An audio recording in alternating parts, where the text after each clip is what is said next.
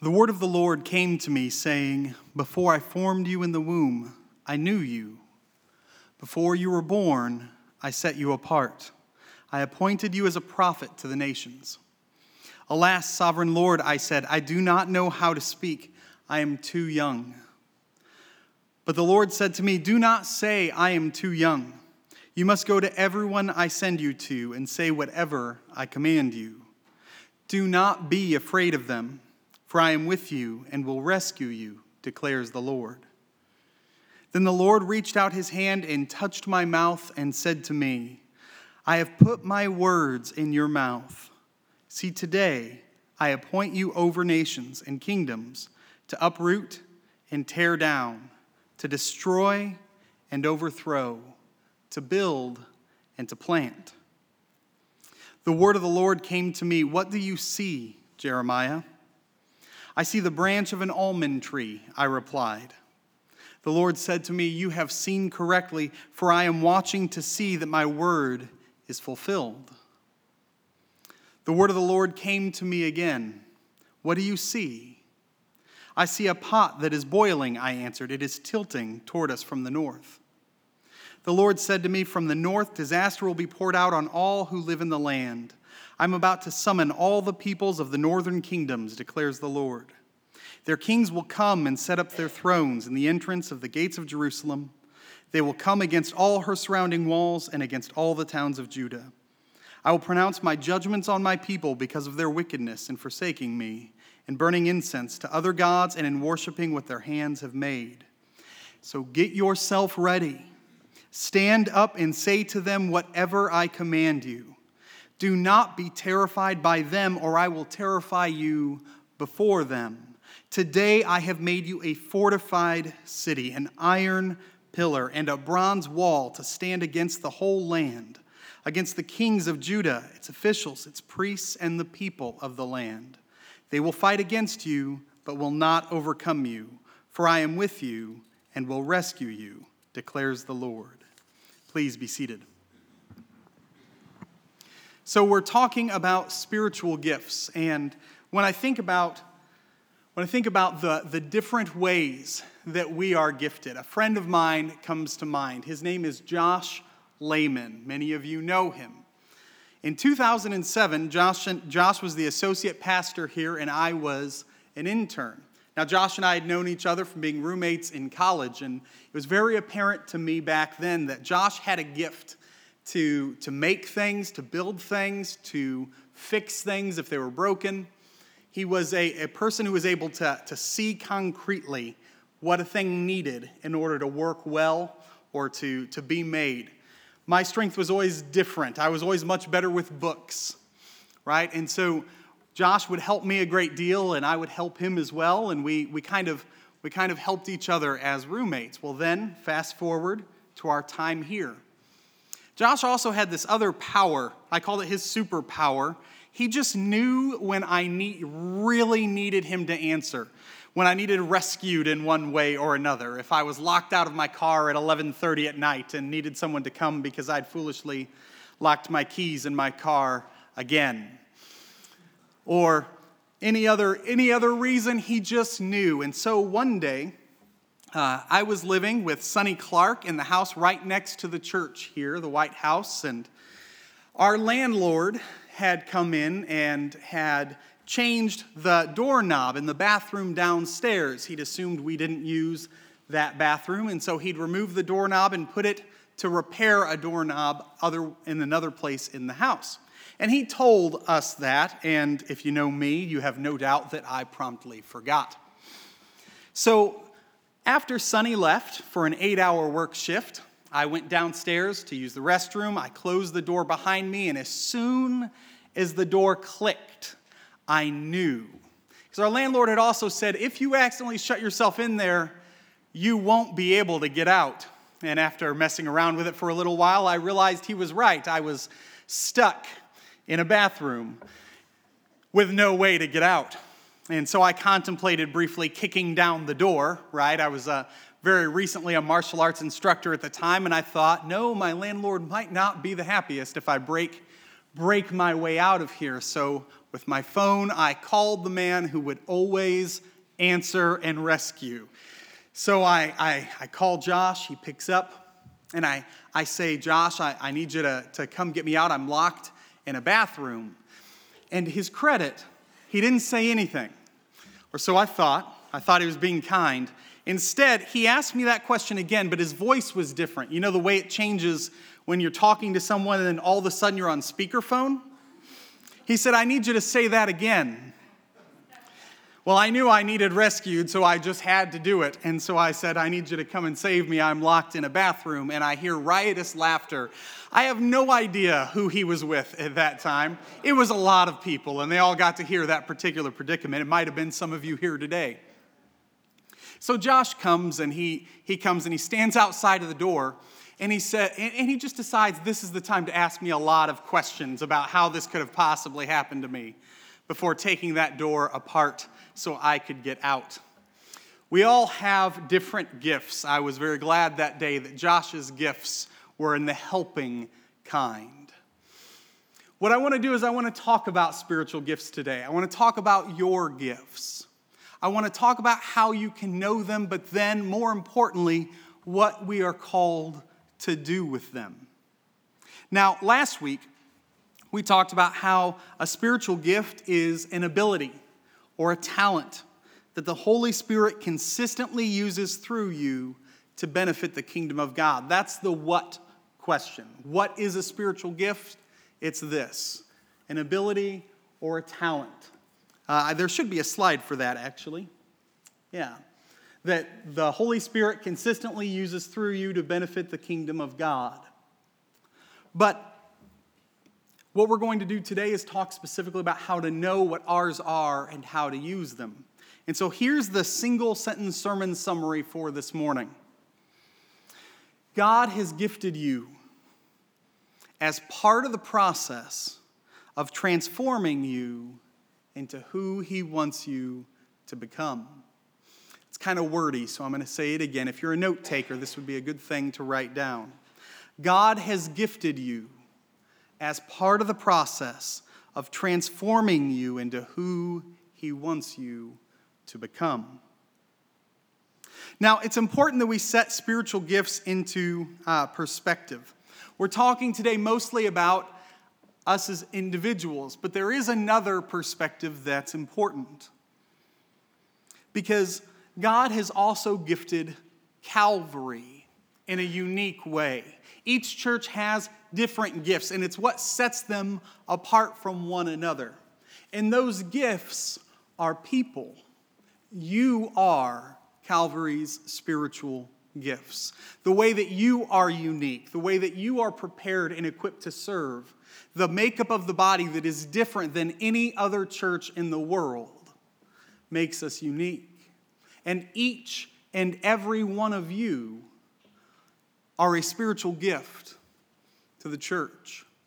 And so it's it, if you have felt like you don't know how to help or you don't know if you have a purpose, I want to encourage you that God does not make mistakes. He has gifted and equipped and called you. He's put you here for a reason. You are one of Calvary's spiritual gifts. Now, to look at, talk about the individual side of this, I want to look at Jeremiah chapter 1. I know it was a, a little wordy, it's a wonderful story. Um, Jeremiah is the prophet that we get the most about his personality in the Old Testament. We don't come to know any of the other prophets as well as we know Jeremiah. In fact, if you really want to get a, a, sense of what a prophet is and what it was like to be a prophet in the Old Testament, Jeremiah is a good one to go to and read. He's often called the weeping prophet because it was a painful calling for him to engage in. He was a prophet in the, the 6th and 5th centuries BC. He was under five different kings. He was a prophet under five different kings. He was called while a very young man and was a prophet until he was a very old man.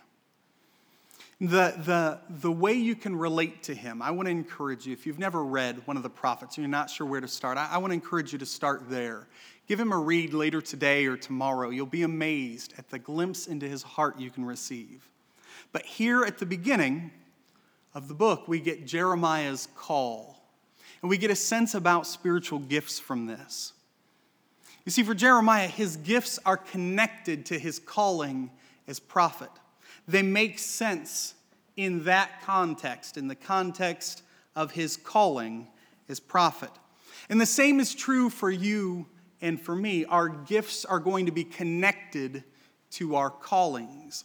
And I don't mean calling singular. We're all called to several different things, whether it's to be a parent, a husband, a wife, a friend, what occupation or career we're called into, what way we're called to serve. God calls us in different ways. So, our first step in learning our spiritual gifts is trying to discern God's call. And that's the first piece of this to, to, to discern our spiritual gifts and to know how to use them. The first piece of this is to listen for God's call. Okay. Now, not every calling is alike. The Bible doesn't give us just one example or one type of calling.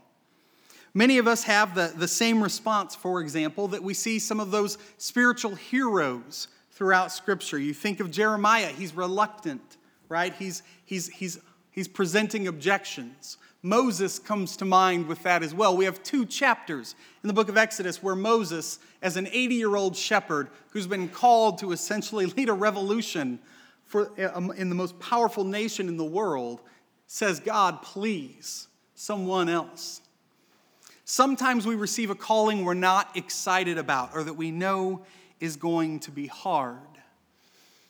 Maybe that's something you resonate with. Sometimes, though, we get a calling because there's this certainty, this knowledge, this, this sense deep down within us that God has called us to something. Other times we discover through those in our lives who are mature believers what God's callings for us are.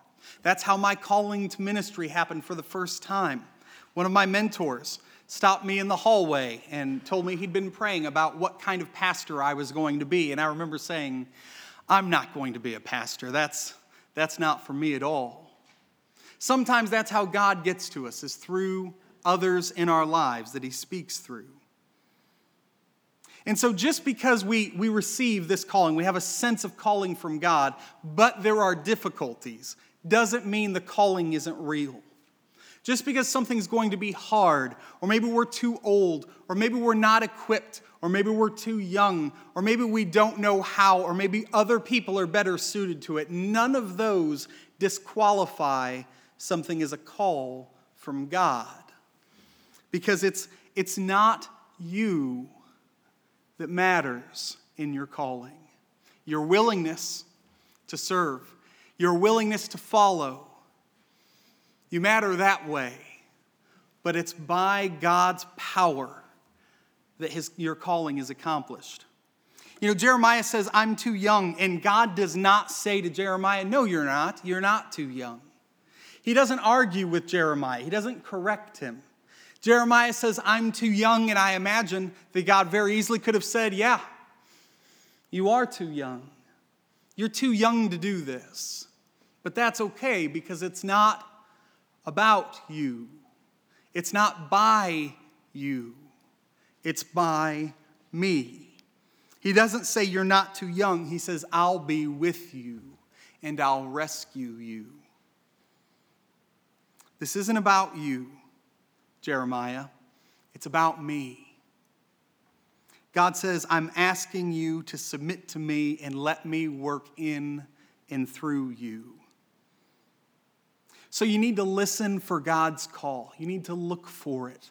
You need to ask others to help you see it. If you're not sure, that's okay. Sometimes it's not clear. Moses didn't get the calling that would define his life until he was 80 years old. Sometimes we have to wait for it, but the call will always come. So, the first step in discerning our gifts and putting them to use is to listen for God's call. And then we trust the Spirit's gifts. Verses 9 and 10 in Jeremiah 1 say this Then the Lord reached out his hand and touched my mouth and said to me, I have put my words in your mouth.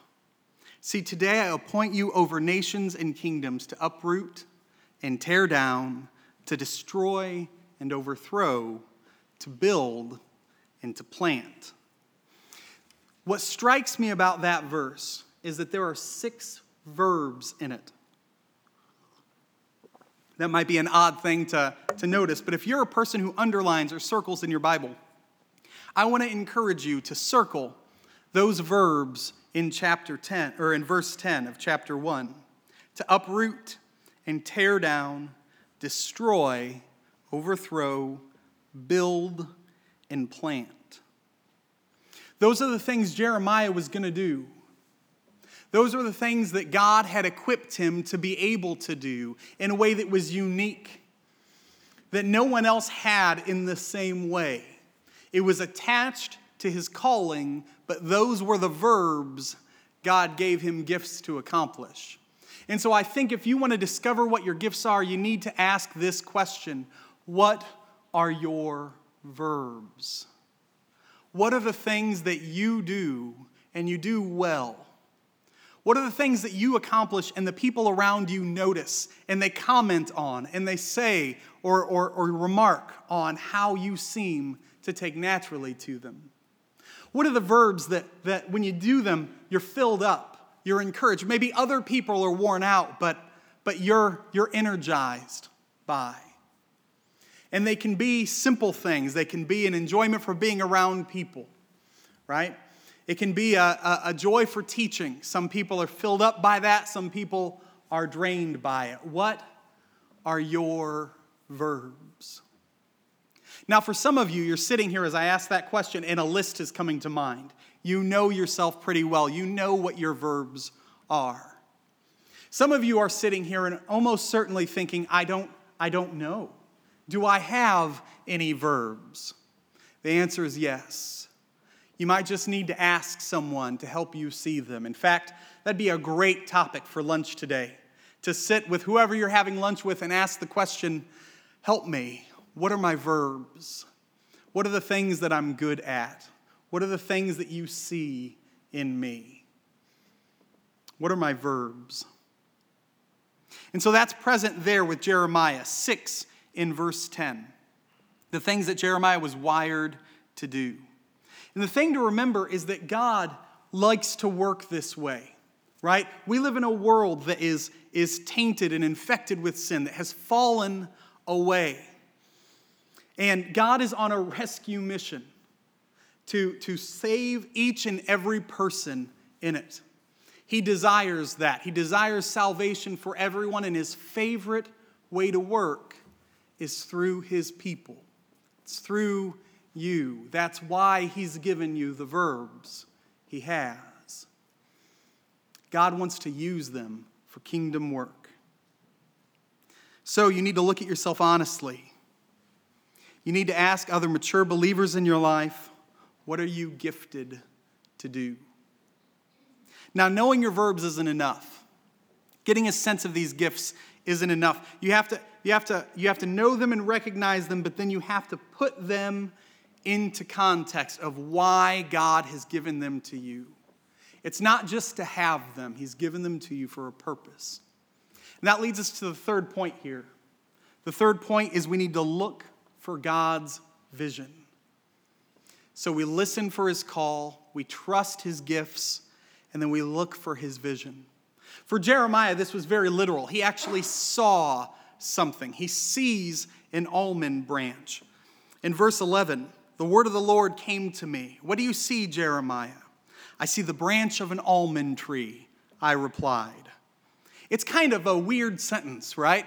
Just kind of sitting there without explanation. But I think it means this Jeremiah is shown a branch doing what it's supposed to do it's bearing fruit. It's bearing fruit. And that's what Jeremiah is supposed to do. He's been given these gifts, he's got these verbs for a reason. and he's called to use them to bear fruit. And so God paints a picture of how Jeremiah is supposed to use them, how he's supposed to live them out, and what God's purpose for them is. What's God's vision for your life? What does he want from you? Where does he want you to go? Who does he want you to become? You need to pray and spend time and ask God that question. And maybe it won't be clear. Some parts of it will, certainly. But maybe you're, you're a young person and you're thinking, I don't know what I want to do with my life. God's vision isn't clear yet. That's okay. You need to keep looking for it because it's going to provide you a way to understand how God wants you to use your gifts. We look for his purpose in the visions he shows us. And so then there's the fourth step you allow God to transform you. I love these verses. Jeremiah 1, verses 17 to 19 say this Get yourself ready. Stand up and say to them whatever I command you.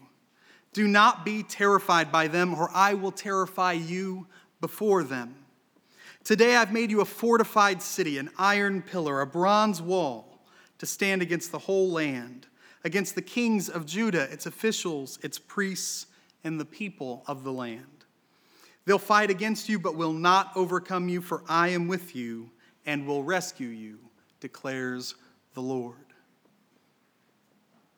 In other words, he's saying, I know your faults.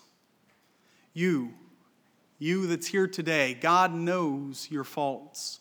He knows your flaws. He knows your inadequacies. But those things aren't the point. God wants to make you something, He wants to transform you into someone, that person that He wants you to become by the power of His Spirit, changing you to be like Him. God wants to transform you. And he does not promise that it will be easy. Jeremiah chapter 20, I want to read you a few verses from it. There's this, this part of Jeremiah's ministry where, where he's very honest with God. And as you read his book, you're just struck by how difficult this calling was for him. And he says this to God in Jeremiah chapter 20, verses 7 through 10. You can follow along with me in your own Bible, or you can just listen. He says, You deceived me, Lord, and I was deceived. You overpowered me and prevailed. I'm ridiculed all day long. Everyone mocks me. Whenever I speak, I cry out, proclaiming violence and destruction. So the word of the Lord has brought me insult and reproach all day long. But if I say, I will not mention his word or speak any more in his name, his word is in my heart like a fire, a fire shut up in my bones. I am weary of holding it in. Indeed, I cannot. In other words, to live out his call, Jeremiah went through hardship. Almost certainly you will too. That's how the beginning of the Christ life happens for many of us. We become a Christian, and sometimes there's this immediate stepping into testing or trial or temptation. Sometimes it's difficult right away. And we've moved into this new life and we go through these struggles, and there's a reason for that. God is transforming us, and He knows that in, what we need more than anything else is to learn how to rely on Him and not on our own strength. Sometimes it's different. Sometimes we become Christians and, and, and we don't see a real difference happening within us or in the life around us. And in those moments, what God is allowing us is to learn how to, in the everyday, reach out and remember Him, to lean on and rely on Him, even when it seems like we don't need to. And we go through our Christian life and we have these times of struggle.